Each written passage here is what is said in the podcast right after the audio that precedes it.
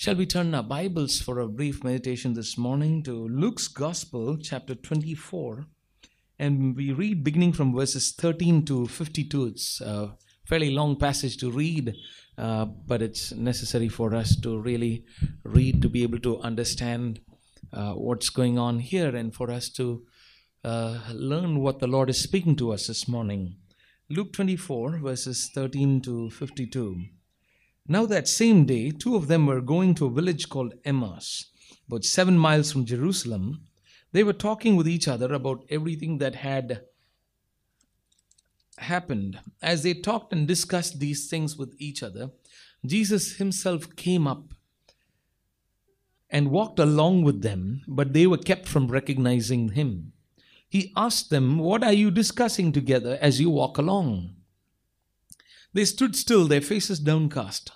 One of them, named Cleopas, asked him, Are you only a visitor to Jerusalem and do not know the things that have happened there in these days? What things? he asked. About Jesus of Nazareth, they replied. He was a prophet, powerful in word and deed before God and all the people. The chief priests and our rulers handed him over to be sentenced to death. And they crucified him, but he but we had hoped that he was the one who was going to redeem Israel. And what is more, it is the third day since all this took place. In addition, some of our women amazed us. They went to the tomb early in this morning, but didn't find his body. They came and told us that they had seen a vision of angels who said he was alive. Then some of our companions went to the tomb and found it just as the women had said, but him they did not see. He said to them, How foolish you are, and how slow to heart to believe all that the prophets have spoken. Did not the Christ had to suffer these things and then enter his glory?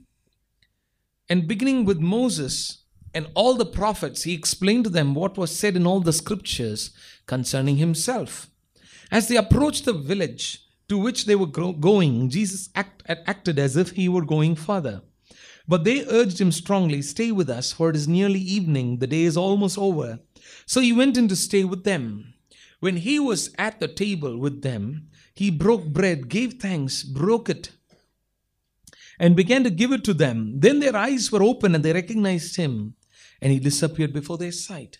They asked each other, Were not our hearts burning within us while he talked with us on the road and opened the scriptures to us? They got up and returned at once to Jerusalem. There they found the eleven and those with them assembled together and saying, It is true, the Lord has risen and has appeared to Simon. Then the two told what had happened on the way and how Jesus was recognized by them when he broke the bread. While they were still talking about this, Jesus himself stood among them and said to them, Peace be unto you. They were startled and frightened, thinking they saw a ghost. He said to them, Why are you troubled? Why do doubts rise in your minds? Look at my hands and my feet. It is I myself. Touch me and see. I have Touch me and see. A ghost does not have flesh and bones, as you see I have. When he had said this, he showed them his hands and feet. And while they were still, while they still did not believe it, because of joy and amazement, he asked them, Do you have anything here to eat? They gave him a piece of broiled fish, and he took it and ate it in their presence. He asked, he said to them, This is what I told you while I was still with you. Everything must be fulfilled, what is written about me in the law and of Moses, the prophets, and the Psalms. Then he opened their minds so that they could understand the scriptures. He told them, This is what is written the Christ will suffer and rise from the dead on the third day. And repentance and forgiveness of sins will be preached in his name to all nations, beginning at Jerusalem. You are witnesses of these things. I am going to send you what my father promised.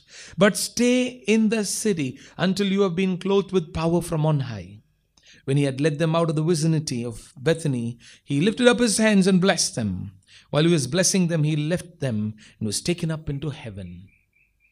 Then they worshipped him and returned to Jerusalem with great joy, and they stayed continually at the temple, praising God. In this passage that we just read, this is just the immediate things that followed after Jesus rose from the dead. We've just been through a season of meditating on the suffering of Jesus. looking at how he served the Last Supper, how he broke bread, how he wept, how he, uh, you know, at the Garden of Gethsemane, sweated drops of blood, how he suffered for us, how he was beaten, how he died on the cross. And also, we looked at how he rose from the dead. We saw the power of his resurrection. But now, after Easter is over, what next? Is a question. The routine ritual of Christianity is over. But what next after the routine ritual of Christianity? Of being through or going through the Lent season and then the Holy Week, the Passion Week. Some assume the other weeks unholy. Not so. The Passion Week and then leading up to the Good Friday and the Easter Sunday. And then the Easter eggs are hatched and have been eaten and the biryani is over. And the long awaited non vegetarian food of fasting, non vegetarian, the fasting has been broken. And now we are free to eat everything. Simply kill and eat. But now, what next after the biryani is over? What next after all of those wishes sent to one another saying, Happy Easter, Happy Easter? What next after Easter? The story was not over with Resurrection Sunday. But Jesus, on the way, met two of these men who were going on the road to Emmaus, and he met them and uh, he walked with them. And uh, he spoke many things to them. And he continued to speak to the disciples. But there was something that was in store between his resurrection and his ascension. And that's what we're going to look at quickly this morning. In a quick nutshell, three important things. There are three key things that happen between the or after the resurrection and before the ascension of Jesus back into heaven. That's the passage we just read right now. Jesus gave a spiritual understanding of the scriptures to the disciples and to those two people who walked along to the women, and all of them whom he met. He appeared to many people, the Bible says, after he rose from the dead. Not just to the 12, not just to these couple of men, but to many others as well. He gave them a spiritual understanding of the scriptures. And secondly, he gave them the Great Commission. He commissioned them. He gave them a mission to accomplish. He gave them a task that they ought to carry on that ministry, the life and ministry of Jesus to be reproduced. And thirdly, he empowered them with the Holy Spirit for the same. He filled them, he breathed on them the Holy Spirit. We read another gospel and said, Receive the Holy Spirit. That was a sign of an empowerment for the disciples so that they will continue to do the works of Jesus. So we see three key things that Jesus does before he leaves planet Earth. Promising to send the Holy Spirit, about whom he had talked about even before he suffered and he died. He gave him the Holy Spirit. And then you see the Spirit of God descending in uh, a very dramatic form just 10 days after he ascended back into heaven, 50th day from his resurrection. On the day of Pentecost, the people received the Holy Spirit. And so you see them receiving a spiritual understanding of the scriptures. Now, they did not understand what was going on. You look at those two men who were walking along, and Jesus walked with them. And I pray this morning that Jesus will walk with us after Easter. Hallelujah. Jesus walked along with these two men as they walked along, confused totally, disappointed, wondering what has happened. Where are all the promises of God that He promised, He gave to redeem Israel? Oh, we thought that this was a man who had come to redeem Israel. We thought he was a Messiah. We thought he was a Savior. But now he has gone through this cruel punishment, a capital punishment. It was considered to be a curse. The Bible said, Cursed is everyone who's hung on a tree. It was a curse for someone to be punished with the capital punishment of being crucified on a cross. It was the most disgraceful thing. But now Jesus has undergone this, and they thought that he was the hope for Israel, but now their hope is lost. Their hope is gone. But here you find Jesus talking as he walks along with these two men. Now that's what we need this morning. We need Jesus to talk with us. Hallelujah. We need Jesus to talk to us as we walk along. Probably in the midst of your disappointment, probably in the midst of your hopeless situation, probably in the midst of your need. You had great hopes. You thought you prayed and these prayers will be answered. You thought that this deliverance will come. You thought that these things will change, these things will happen.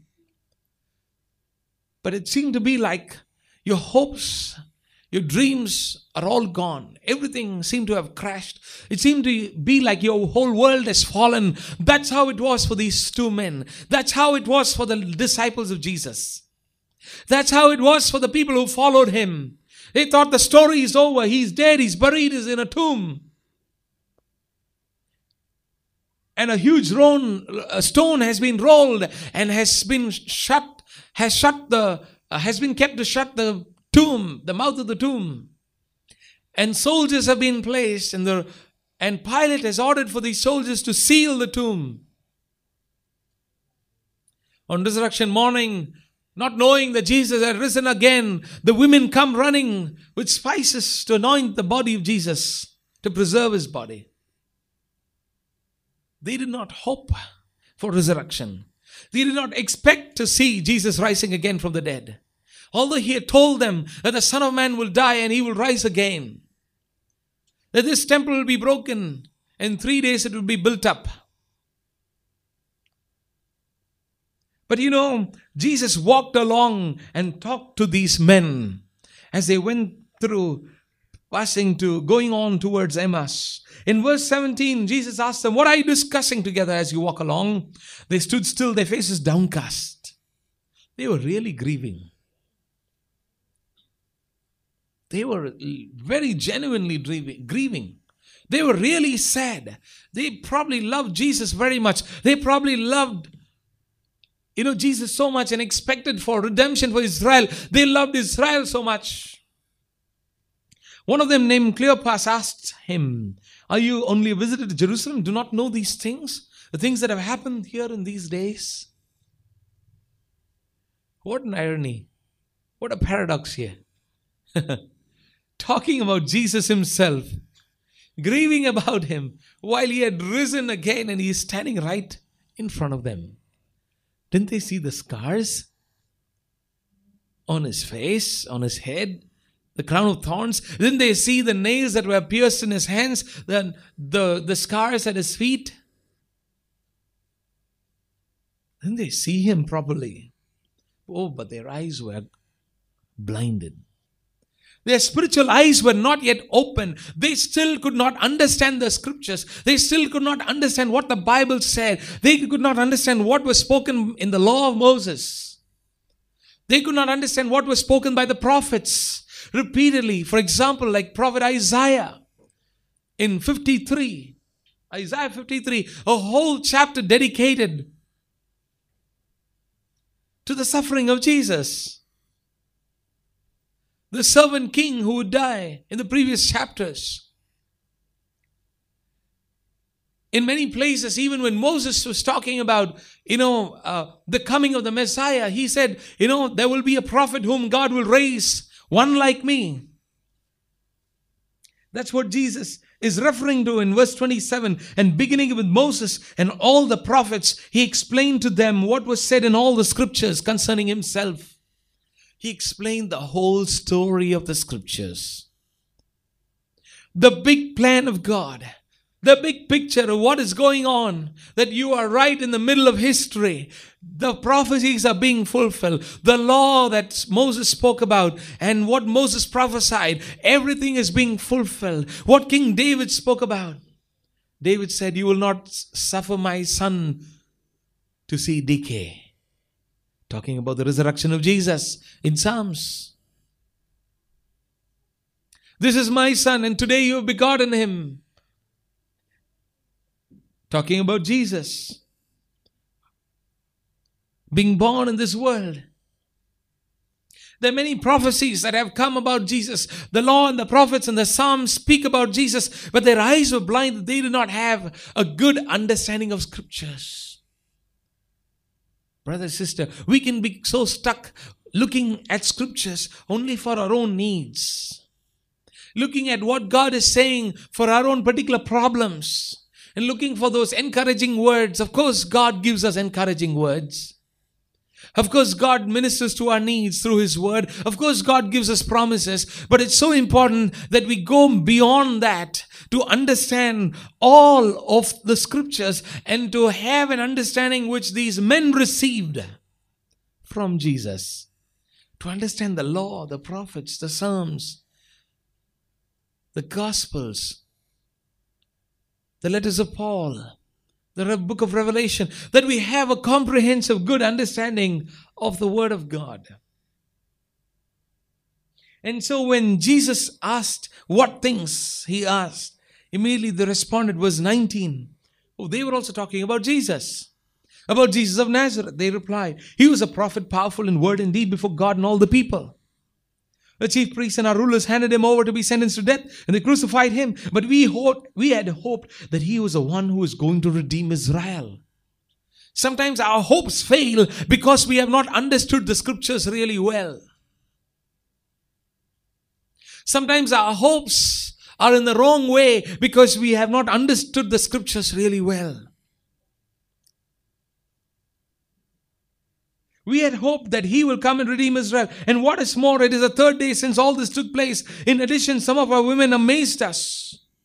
They went to the tomb early this morning, but didn't find his body. They came and told us they had seen a vision of angels who said he was alive. And some of our companions went to the tomb and found it just as the women had said, but him they did not see. Oh, they heard the message of the resurrection of Jesus. They even had angelic witnesses witnessing about Jesus' resurrection. But yet they would not believe because they did not understand the scriptures. Talking about the scriptures, the New Testament had not yet been written. He's talking about the Old Testament. You see here that then these companions who went to the tomb and who were eyewitnesses of the empty tomb and who were the ones who heard witnesses from the angels, even after such a powerful report, yet could not understand. Their lack of faith was a result of the lack of understanding, a comprehensive understanding of the scriptures. So, very often, we can actually be at a very shallow level of faith because of our shallow level of an understanding of the scriptures. That's why it's so important for us to really pay attention and listen to the teaching of scriptures. And that's what Jesus is really doing here. He's teaching them. He's beginning with the with Moses and the prophets, and he explained to them that what was spoken, what was said in all the scriptures concerning himself he rebukes them for their lack of understanding. How foolish you are, how slow to heart to believe all that the prophets have spoken. Did not the Christ have to suffer these things and then enter his glory? All these things have already been written there. But why couldn't you understand? How foolish not to believe these things. How slow of heart to believe. Sometimes we can also go through this struggle of continuing to remain at a very shallow level of unbelief, a shallow level of an understanding of God, a shallow level of an understanding of scriptures. But this morning, it is so necessary for us to really grow in our knowledge and our understanding of the Word of God. Hallelujah. By knowing His Word more, we know Him more. By knowing His Word more, we, our faith and our belief in Him is strengthened even more. Hallelujah.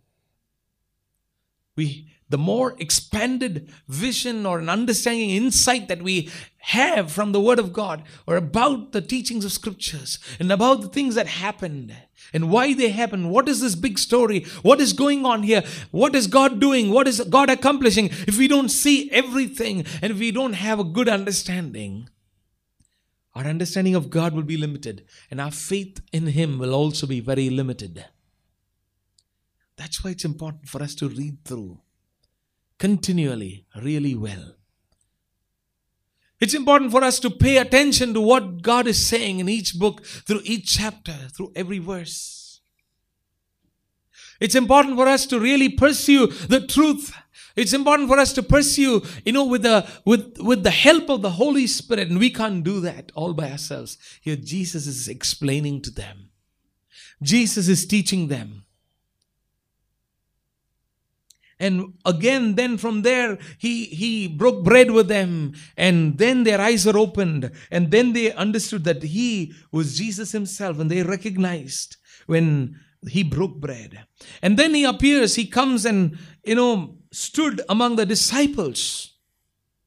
As these men were talking to the disciples. And they were startled and frightened again. They thought he was a ghost in verse 37. And Jesus said, Look in my hands, my feet. Verse 39. Touch me and see. A ghost does not have flesh and bones as you see I have. When he had said this, he showed them his hands and feet. While they still did not believe it because of joy and amazement, he asked, Do you have anything to eat? And they gave him broiled fish. And verse number 44, he said to them, This is what I told you, why I still with you. Everything must be fulfilled. What is written about me in the law of Moses, the prophets, and Psalms. You see, Jesus is always explaining the law, the mo of Moses, the prophets, the Psalms, and showing that He is the one who came. He's the Messiah. He's the Savior. And He came and He has come and done the work of redemption. And they must believe in Him. And He continued to speak to them. Verse 45, then He opened their minds so they, they could understand the scriptures. Verse 46, He told them, This is what is written. He's referring back to what is written. The Christ will suffer and rise from the dead on the third day. And repentance and forgiveness of sins will be preached in his name to all nations, beginning at Jerusalem. He opened their minds for them to see that this is what was spoken about him. That all that is happening right now is the fulfillment of what was spoken. And it's so interesting to see that while Peter and Paul and all of them preached later on, after they were empowered by the Holy Spirit, they used the same process of preaching to the people when they gave the gospel to them. They began with Moses, or some of them began with Abraham, then with Moses and David, and then came through the prophets, and then talked about the life, the suffering, the death, and resurrection of Jesus, and calling them to put their faith in Jesus because He's the Messiah, the Savior of the world. The same way you see the preaching of the gospel done let me just quickly run you through a little bit from Acts chapter 3. After Peter and John had healed the crippled beggar at the gate of the temple, Acts 3, read with me from verse 12. When Peter saw this, he said to them, Men of Israel, why does this surprise you? Why do you stare at us as if by our own power or godliness we had made this man walk? Look at where Peter is starting his preaching. Verse 13 The God of Abraham, Isaac, and Jacob. The God of our fathers has glorified his servant Jesus. You handed him over to be killed and you disowned him before Pilate. Though he had decided to let him go, you disowned the holy and righteous one and asked for a murderer to be released to you. You killed the author of life, but God raised him from the dead.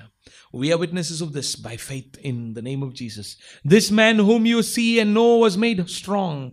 It is Jesus' name and the faith that comes through him that has given this complete healing to him, as you can all see. You see, this healing happened because Peter and John and their eyes were opened to the scriptures and they understood who this Jesus is and how in his name that men will be healed and their sins will be forgiven.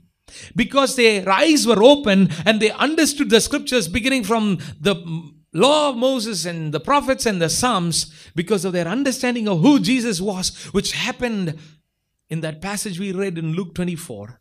Now they're able to move ahead and fulfill the Great Commission heal the sick, cast out demons, and preach the good news of the gospel to the nations.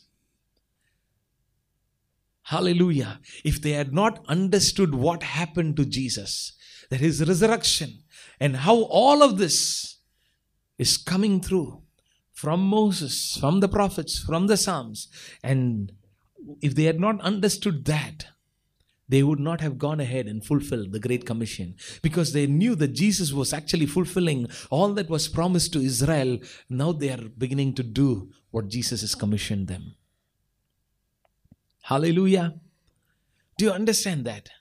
The understanding of the scriptures actually propelled them to carry on the Great Commission. And to carry on the Great Commission, they were empowered by the Holy Spirit. Praise the Lord. This is what happens after Easter. Amen. What happens after Easter? There's something powerful that happens after Easter. Of course, the resurrection of Jesus is the climax. The resurrection of Jesus is the greatest experience, is the greatest, most powerful, you know, amazing thing that mankind has ever witnessed. For God becoming man and dying like a helpless human being, but yet as the author of life, takes back life once again three days later after he was dead and comes alive, defeating the powers of hell and overcoming sin and making a way of redemption for all of mankind, that everyone who believes in his name will receive forgiveness of sins and gift of eternal life. Having done his work, does something powerful after resurrection opens the minds of these men to what the scriptures were talking about. Now, brothers, that you acted in ignorance. Verse 17, as did your leaders. But this is how God fulfilled what he had foretold through all the prophets. You see, he started off with Abraham, comes to the prophets now, saying that his Christ would suffer. Verse 17, repent then, verse 19. Why should you repent? Because this is the Savior of the world who has been, about whom it has been prophesied in the law of Moses, in the Psalms, in the prophets. God chose a man, Abraham, made him into a nation, and through this nation of Israel, you know, made a Savior to be born so that nation of Israel will be saved. And through the nation of Israel, all nations will be saved. Hallelujah. This big picture, he brings it out. Because for the people of Israel, Abraham was there, the father of the faith. You know, Abraham was there, was someone whom they always referred to. Abraham, the promises that were given to Abraham was always what they went back to. And so he takes them through the whole thing beginning from Abraham through the prophets and comes there and calling them to repentance. Verse 19. And turning to God so that your sins may be wiped out. The times of refreshing may come from the Lord and that he may send the Christ who has been appointed for you, even Jesus. He must remain in heaven until the time comes for God to restore everything as he promised long ago through his holy prophets. Verse 21. Verse 22 again goes back to Moses. For Moses said, The Lord your God will raise up for you a prophet like me from among your pe- own people. You must listen to everything he tells you. Anyone does not listen to him will be completely cut off from his people. This is from Deuteronomy 18, verses 15 and verses 18 and 19. That Peter is quoting from Deuteronomy. A prophet will rise up. Moses said, A prophet like me will rise up but he will restore everything and you must listen to him everything he tells you and anyone doesn't listen to him will be completely cut off from among his people indeed all the prophets from samuel on as many as have spoken have foretold these days again referring back to the prophets and you are heirs of the prophets and of the covenant God made with your fathers. He said to Abraham, Through your offspring, all peoples on the earth will be blessed. We like to claim these promises for ourselves. But what was given to Abraham was totally in another sense. That through Abraham's offspring, through the nation of Israel, the gospel will come. The Savior of the world will be born, and the gospel will be preached, and through him all the nations of the earth will know that he is God and will turn to him. They will be blessed. Hallelujah. You see, this whole preaching of Peter to the onlookers, of those who were amazed after Peter and John had done this miracle of healing this lame man who was sitting at the gate called Beautiful outside the temple after the healing. This is how he preaches. You will see this form of preaching repeatedly all through. This is how, beginning from Moses, the prophets, the Psalms, some even referring back from back from Abraham onwards, and then pointing out to Jesus. And so, because their eyes were open to the truth of the scriptures, because they now grasped the whole idea of the scriptures, and because they understood that this is who Jesus is, and this is his big plan. This is God's master plan for the world. And that is what is being fulfilled. If you see the big picture of what God is doing in the world today and who you are and how you fit in, you will begin to function at a different level. Hallelujah. You will begin to participate in the mission of Christ and you will be empowered by the Holy Spirit to do that. Praise the Lord. This is what happens after Easter that they they, they began to understand the scriptures in a new way. I pray this morning that every one of us here and everyone who is watching us also will receive a new spiritual understanding of the scriptures, beginning with the law of Moses, through the prophets, the Psalms, and down through the Gospels and the teachings that were delivered to the churches by the apostles. That was written by Paul and Peter and John Amen. Hallelujah. We need a greater understanding. May we pursue that. May we desire for that. May we read through the Bible even more. Maybe, maybe spend more time with the scriptures and trying to understand what God is doing. What is God telling us? What is God commissioning us to do? What is, where is my role? What is God wanting me to do? Look for it. Search for it. Search the scriptures. Read through the scriptures. The Bible says in Jeremiah, I will look at him who trembles at my word. God loves the ones who tremble at his word. God loves the one who loves his word. Hallelujah. If you love me, you will obey my teaching. Jesus said that. If you love Jesus, you will love His word. If you love Jesus, you will want to obey His word. If you love Jesus, you will want His word to be fulfilled in your life. Amen. Praise the Lord. John's Gospel, chapter 14. That's why He's given us the Holy Spirit to help us to understand the scripture. You see, Jesus walked with them.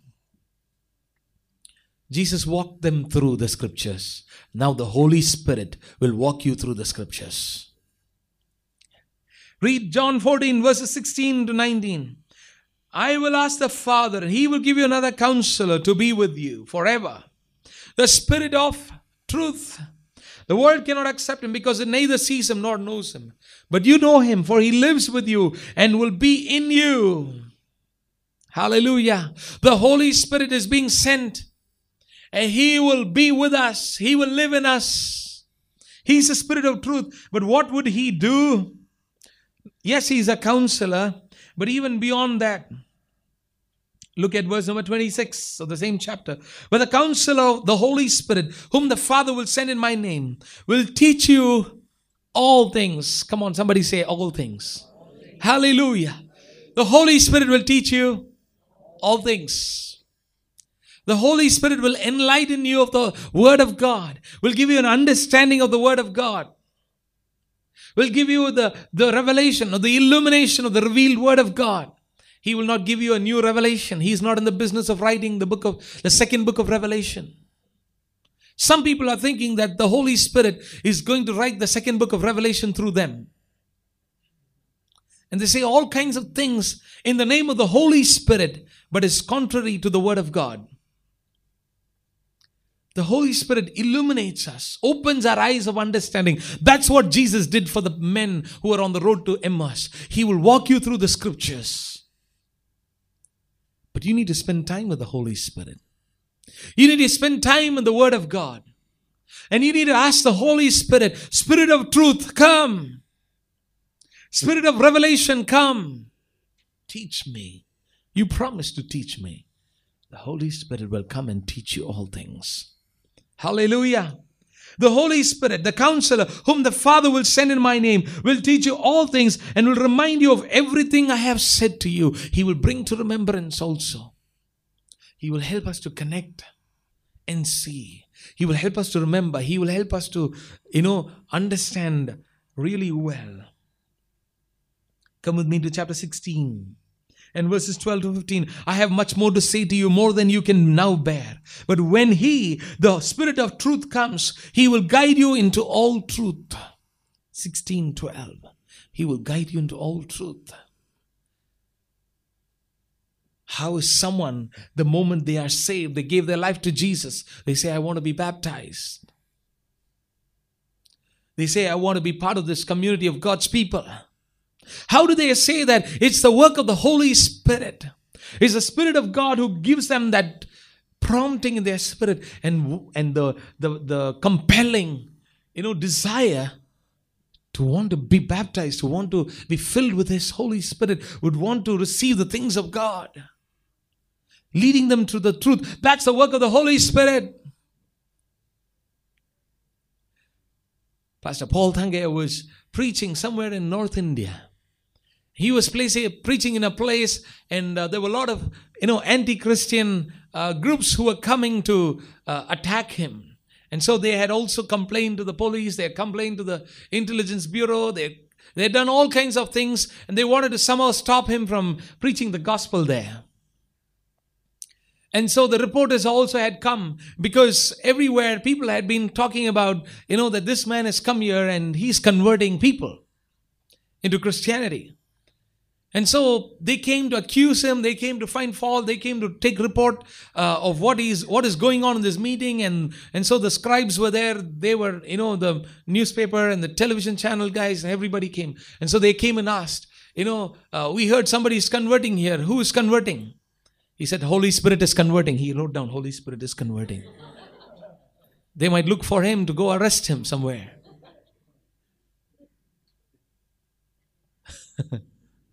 Yes, when the Holy Spirit moves, people will get saved. Hallelujah. When the Holy Spirit convicts, people will get baptized. when the Holy Spirit is moving all across this nation, nobody can stop it. Hallelujah. The Spirit of God will bring illumination of the Word of God and the truth that Jesus is the way, the truth, and the life. It's a work of God. It's not a work of man. It's not a work of religious group. It's the work of the Holy Spirit. And no power on from hell or no power on earth can ever stop the move of the Holy Spirit. Hallelujah. He will change hearts. He will change minds. He will change and transform lives. He will make sinners into a saint. Hallelujah. Praise the Lord. But the Spirit of the Lord, the primary work of the Holy Spirit is to give us an understanding of the scriptures. And for you and for me, He will make you to understand the scriptures really well. But it's necessary for us to receive and walk with the Holy Spirit. The men walked with Jesus, the men heard from Jesus. Hallelujah. Jesus is able to walk you through the scriptures through the power of the Holy Spirit. The Spirit of God will teach you all things.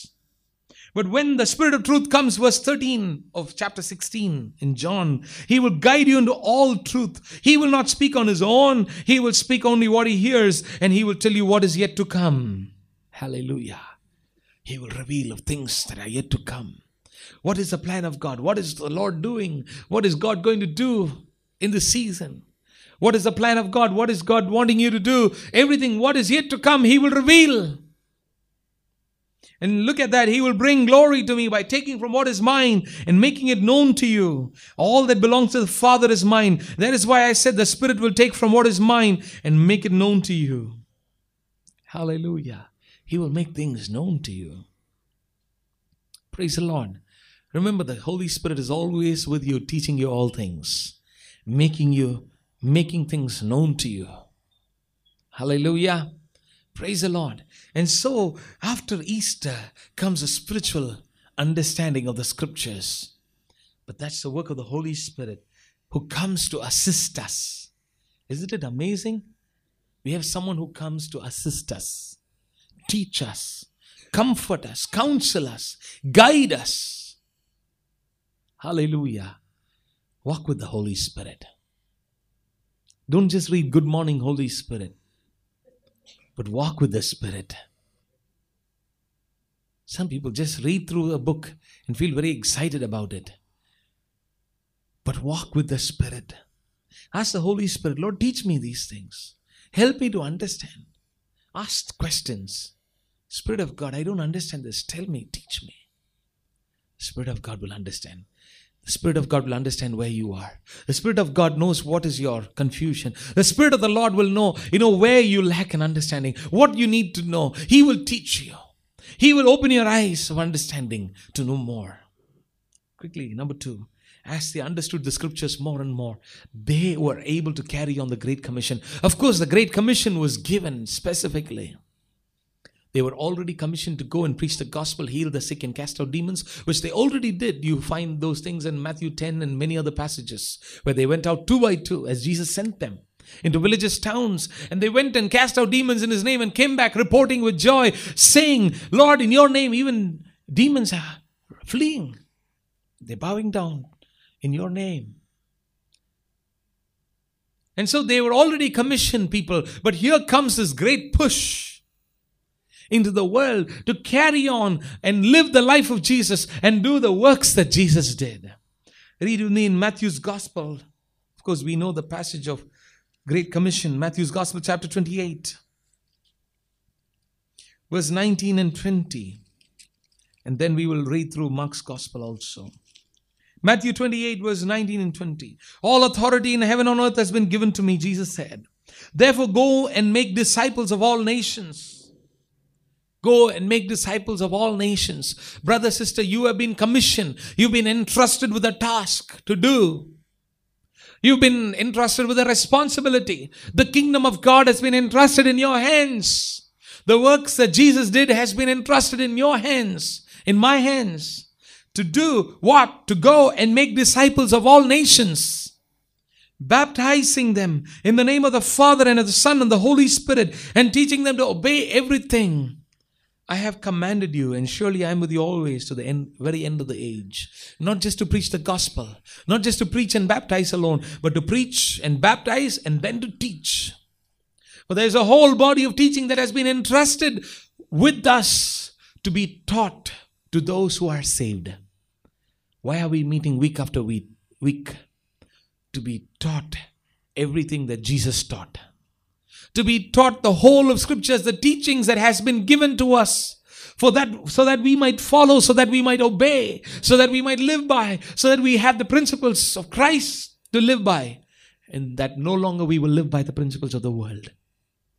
For we are no longer following the traditions of men or the philosophies of the world. But there's a set of teachings that the disciples preached and taught as Jesus taught. And they took the words of Jesus and preached and taught to those who are saved.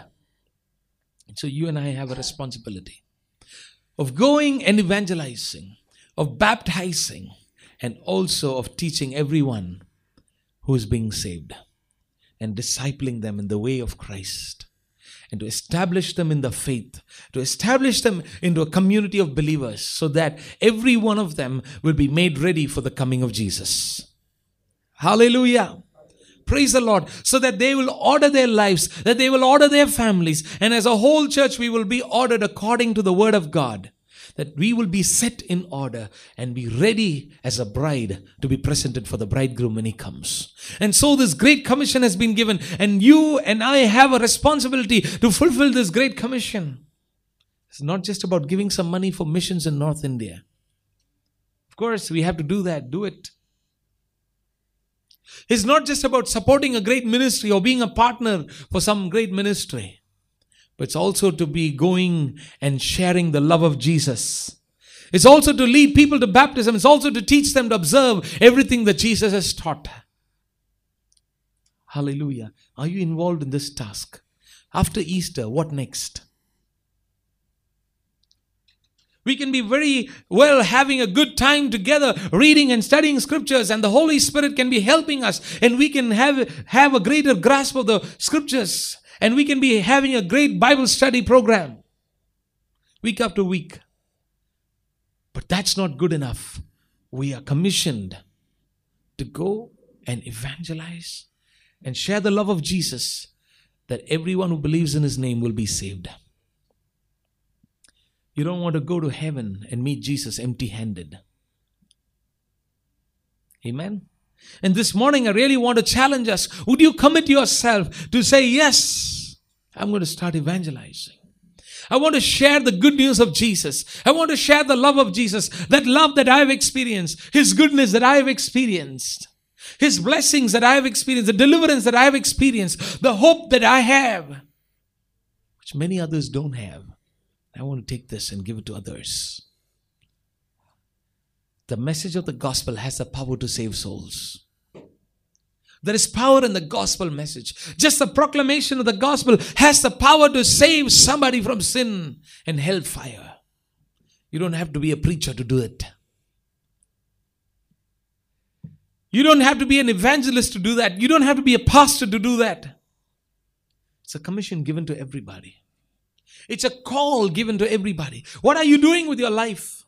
Is your life all about just eating and sleeping and working and making some money? And coming to church on Sunday morning so that, you know, as I come to church and I seek Jesus, so that I'll have some more money. And He will bless me. He will bless my work so that I'll have more money. And when He blesses me, my work, and I have more money, I'll have more things. The more things I have, I'm more happy. And me and my family will be happy to say that Jesus has blessed us. Is that all life all about? Is that the purpose of life? That's why Jesus said, if you will believe in Jesus just for the things of this world, we are the most pitiable. But there's a greater purpose for your life to fulfill the task that Jesus has commissioned you to do. Hallelujah. Brother, sister, I don't care where you are in your life. You might be a person who does not know the Bible at all. It's all right. You still can talk about Jesus to someone and tell how Jesus loves them. You don't have to know all of the scriptures from Genesis to Revelation. You don't have to have gone to a Bible college. But you can tell about Jesus and what Jesus has done to you and what he can do for somebody else. Would you do this task? Would you begin somewhere? Would you begin from today? Look for an opportunity. I traveled in a cab just a couple of days back, Friday evening. And I, as I began this conversation, I, I said, you know, I felt very sleepy. It was an afternoon. I thought this is a good time to just, you know, relax for a while. Because I'm not driving. But then I, somewhere I felt I need to talk to this man. And I began a conversation with him. In a few minutes, I understood um, that he's, he sounds like a good man. Because when he stopped at a petrol bunk to fill gas, he requested me very humbly. He said, Sir, can I please stop for a few minutes and fill in some petrol? Which is very unlikely in Chennai city for anybody to be very courteous like that. And then after he got back into the vehicle after filling in petrol, he said, Thank you, sir, for waiting. Uh huh. Sounds very different. Are we still in India? I think there's still hope for India with some few good men like these. Amen. Hallelujah. And then we go on, and then I begin a conversation of I asked him, How is business? Are you earning well? Is this a Uber uh, Uber cab? You know? So how, are you earning well? Are you having sufficient income? You know, you care about someone. You ask a question about how are they doing. You know, it touches their heart. You just have to inquire. Just a few words. Hey, and he was so touched. He said, "Oh yeah, it's fine. It's doing fairly well. You know, it's okay. Not too good, but it's okay. I'm managing." And then uh, we talked about how you know uh, things are too bad outside in the world. He talked about many things, and I, I said, yes, it's all bad. No people. Uh, he said how people are going riding on the wrong side of the road and, and they don't wear helmets they don't you know are not following the rules of the road and things like that and he was like oh yeah. he was talking about all of this and i said i agreed with him i said you know you know why all of this is happening it's because man by nature you know is very sinful the problem is not with the law enforcement, the problem is not with the government, the problem is with the nature of man itself. All human beings are prone to doing wrong, doing wrong. So that's why Jesus came to help save this mankind who had fallen in sin, where there's a nature of sin which, which leads them to do all kinds of wrong things. And Jesus came to change their minds, change their lives, so that he, so that this man who is full of evil, full of sin, full of all kinds of wrong things, doing illegal, immoral, unethical things, can actually be changed. And he continued to agree with me. Then he slowly said, I also go to a church sometime. I said, Good, good for you. He said his mother is a strong believer. He come from a non-Christian family background. He lives around Coimbatore. He goes to some church there. And I and I and I talked to him a little more. Uh, he had not yet, you know, been baptized. And I talked to him a little more about baptism, and told him how he can really commit his life to Christ even more. And told him, encouraged him, go, keep, continue to keep going, and Jesus will bless you. I gave him 20 bucks more. Hallelujah. You can give the gospel anywhere at any time. Amen. And I'm sure that in some way that the Lord would have prompted him to be baptized. And I'm sure probably some time shortly he will be baptized and he will commit his life fully to the Lord. He's now like a visitor. He just goes once in a while. Amen. You can use any and every opportunity at any time. Hallelujah. You just have to talk about how bad the world is, and people will start off. It's just like a small key. You know those toys where you just give a key and then it'll keep dancing, dancing, you know, it'll keep rocking for a whole while to five, ten minutes. That's a key, you know, how bad India is. how corrupted people are. You know, how much of bribery is there and how much of, you know, rules they're breaking.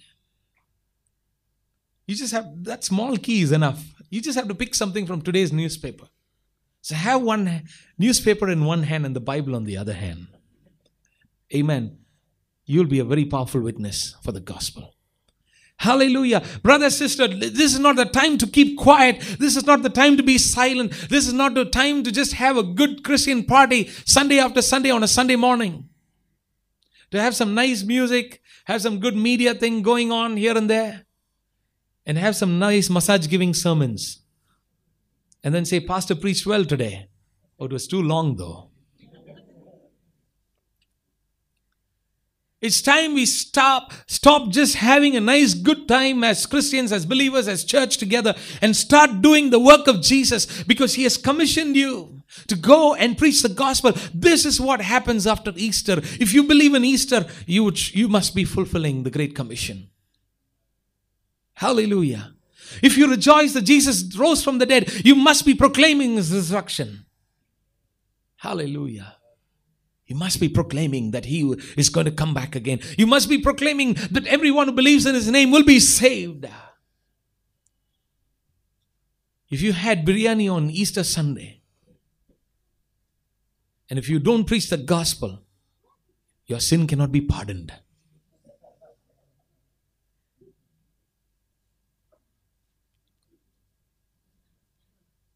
You got to be preaching the gospel. Amen.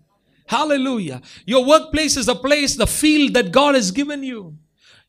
It's that that's the place where God has placed your your residential area where you live, the locality where God has placed you is the field that God has given to you.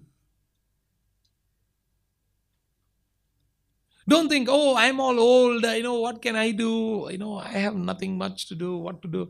You know, I can just probably at the maximum support some ministry. No. Where can I go? What can I do? Don't speak negative words. Don't give excuses. Oh, I have a lot of work to do. You know, I'm loaded with so much of responsibilities. From morning till night, I'm doing so much of work. But ultimately, after all the work, was it, what benefit is all that going to do? At the end of the day, at the end of your life, when you leave this world, what benefit?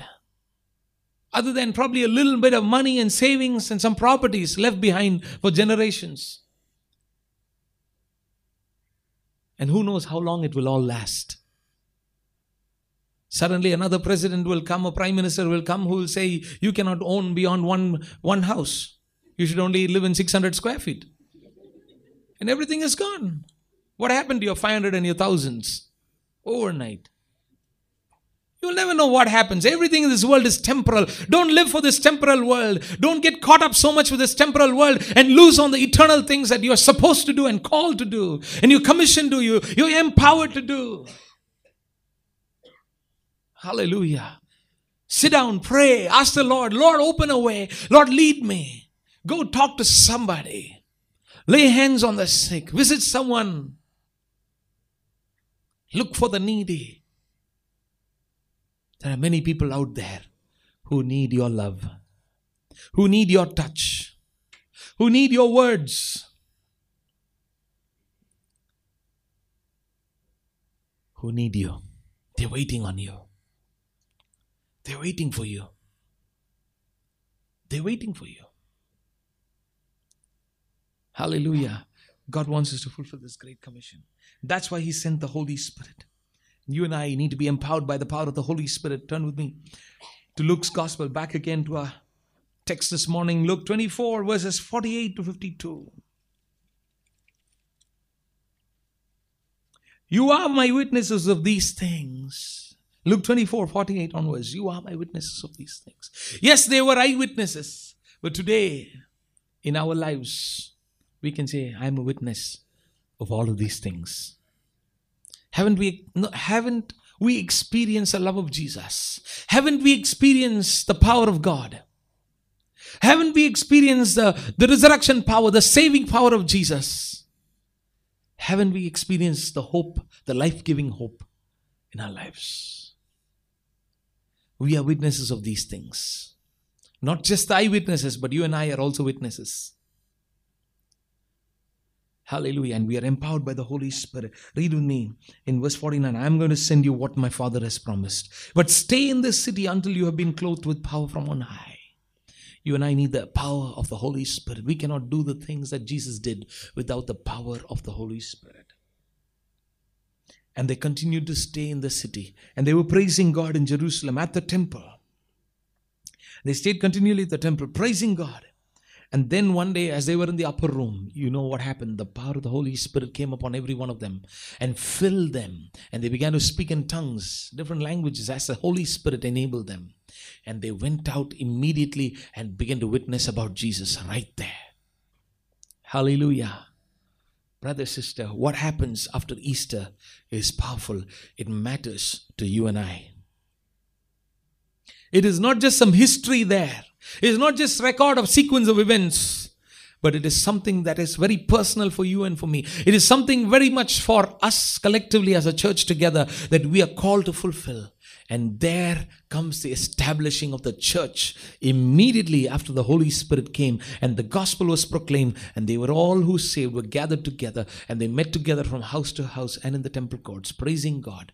And they were breaking bread and they were teaching, devoted themselves to the apostles' teaching. And signs and wonders were performed by the apostles.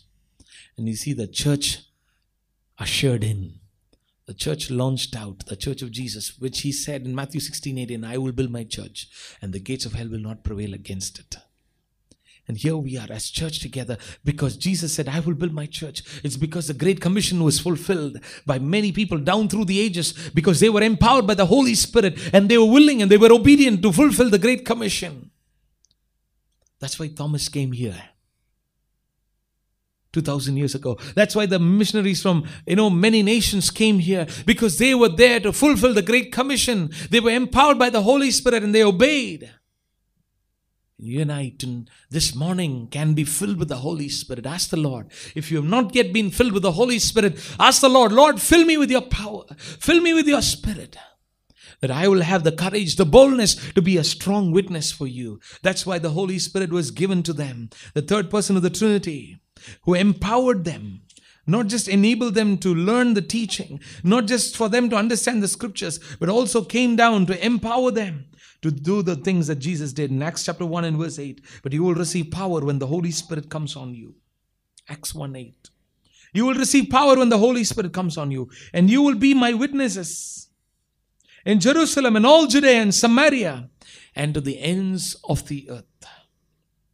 In your own locality, in your neighborhood, in your in your pin code, in your city, in your state, in your nation, and even up to the ends of the world. Wherever God may take you, He will make you as a powerful witness if you're filled with the Holy Spirit. Hallelujah. Hallelujah. What you cannot accomplish in your natural self, you will be able to accomplish through the power of the Holy Spirit. You will lay hands on the sick and they will recover. You will cast out demons in His name and they will flee. Even if they give anything deadly poison to you, it will not hurt you at all. You will receive revelations from the Holy Spirit to do the work that Jesus has called you to do. He will fill you with the gifts of the Spirit to prophesy, to heal the sick, to receive word of knowledge, to receive a word of wisdom, to do signs and wonders and miracles. The Lord will empower you. Ask the Lord this morning, Lord, empower me and send me. Here I am, Lord. But don't just pray, send me and stay back at home. You also need to go. Look for the field. Lord, where is the field that you have for me? Who are the people you want me to reach? You, who are the people who you want me to touch?